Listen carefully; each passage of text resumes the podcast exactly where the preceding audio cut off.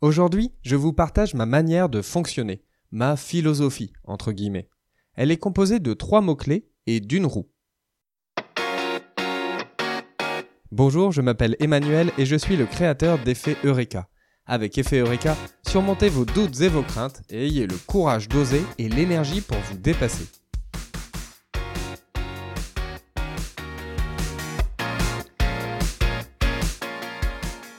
Pour commencer, le premier mot-clé de ma philosophie est le verbe « se questionner ». On peut envisager le fait de se questionner de deux points de vue. Soit on se questionne soi-même, soit on questionne le monde qui nous entoure. Se questionner soi-même sur ce qui nous motive vraiment, sur le sens de nos actions, me semble indispensable pour réussir à donner une direction de long terme à ce que nous souhaitons devenir.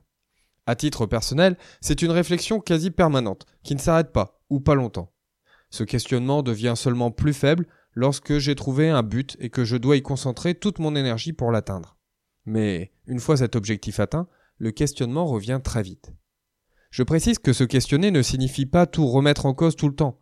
Au contraire, il est essentiel de pouvoir s'appuyer sur des bases, sur des piliers solides qui, eux, ne bougent pas et permettent de grandir. Passons à se questionner sur le monde. Sans remettre en cause tout ce qui nous est dit, il est indispensable de garder un esprit critique. À titre personnel, j'essaie notamment d'éviter de juger les actions des autres. Au contraire, je vais essayer de comprendre pourquoi telle action a été faite. La réponse peut parfois sembler évidente, mais elle est sûrement beaucoup plus complexe qu'on ne l'imagine. Le deuxième mot-clé qui compose ma philosophie est « apprendre ». Pas vraiment surprenant pour les fidèles du podcast, vous savez que j'adore apprendre et que partager ce que j'apprends est à l'origine de ma motivation de mon métier de professeur des écoles et à l'origine du podcast. Je suis loin d'être le seul à considérer que l'apprentissage joue un rôle central au vingt et unième siècle. Je cite Michel Barabel qui a écrit la préface du livre de Jérémy Lamri, Les compétences du vingt et unième siècle. La capacité à apprendre à apprendre devient la compétence centrale d'un individu. Pour lui permettre de maintenir la qualité de son portefeuille de compétences, continuer à se perfectionner et ainsi sécuriser son adaptabilité et donc son employabilité. Fin de citation. On apprend tous les jours, souvent sans s'en rendre compte, et le monde va tellement vite, nos métiers se transforment au quotidien, qu'apprendre est clairement ce qui nous permettra de pouvoir ouvrir son champ des possibles et de se créer des opportunités. Mais apprendre n'est pas comme on pourrait le penser, la capacité à accumuler des savoirs.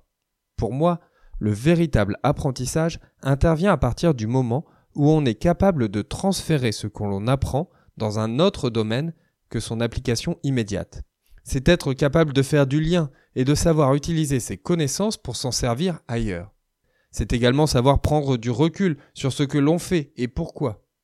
D'ailleurs, Michel Barabel évoque également que nous devons passer, entre guillemets, d'une logique de stockage, chercher à accumuler des connaissances, à une logique de flux, renouveler sans cesse ses connaissances.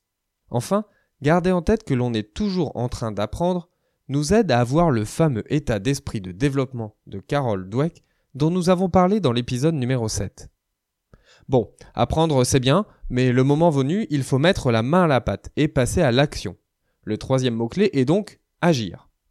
J'aimerais vous parler de deux aspects de l'action qui me tiennent à cœur. Le premier, il s'agit du simple fait de commencer. Le plus dur dans tout ce que nous entreprenons est de commencer. Il faut à un moment donné oser, se lancer, passer à l'action. Alors, pourquoi est-ce si difficile de se lancer ? La raison, c'est que cela demande beaucoup d'énergie. Savez-vous que pour aller sur la Lune, il faut a priori autant d'énergie pour lever la fusée à un mètre du sol que pour tout le reste du trajet ? Le deuxième aspect, c'est la répétition. Quand on fait quelque chose de nouveau, la première fois ne va pas être parfaite, la deuxième non plus. Et c'est en forgeant que l'on devient forgeron. Et il ne faut pas abandonner sous prétexte que l'on pense que l'on n'est pas doué. C'est d'ailleurs la répétition et notre amélioration quotidienne qui nous apportera de la confiance en nous. Voici donc les trois mots-clés. Se questionner, apprendre, agir. Venons-en à la roue. Si je vous parle d'une roue, c'est qu'il ne faut pas rester bloqué sur un seul mot-clé. En effet, cela n'a pas de sens de passer son temps à se poser des questions. Cela ne sert à rien de passer son temps à apprendre sans jamais rien en faire. Et cela ne sert à rien de faire quelque chose si on ne sait pas pourquoi on le fait. Ainsi, il faut donc en permanence alterner d'un mot-clé à un autre. On pourrait d'ailleurs penser que c'est une suite logique. D'abord se questionner, puis apprendre, puis agir. mais ce n'est pas toujours le cas. Par exemple, nous pouvons tout à fait passer directement du questionnement à l'action sans passer par l'apprentissage. En effet, dans certaines situations, seule l'action nous livrera des réponses à nos questions.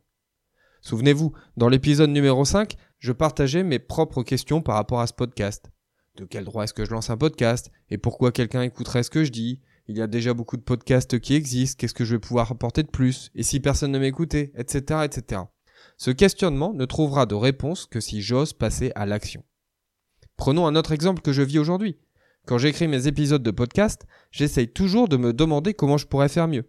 J'alterne toujours entre agir et apprendre. Mais je peux également me demander pourquoi je fais un podcast. Et dans ce cas-là, je retourne au verbe se questionner. Ainsi, la roue tourne dans tous les sens entre ces trois verbes. Et puisqu'une image vaut mieux que mille mots, j'ai préparé un schéma que je vous partage dans les notes de l'épisode. Je vous donne rendez-vous lundi pour notre dernière rencontre de l'année. Il s'agit de Lorraine Castor. Je suis sûr que vous allez beaucoup apprécier notre échange. D'ici là, prenez soin de vous et de ceux qui vous entourent.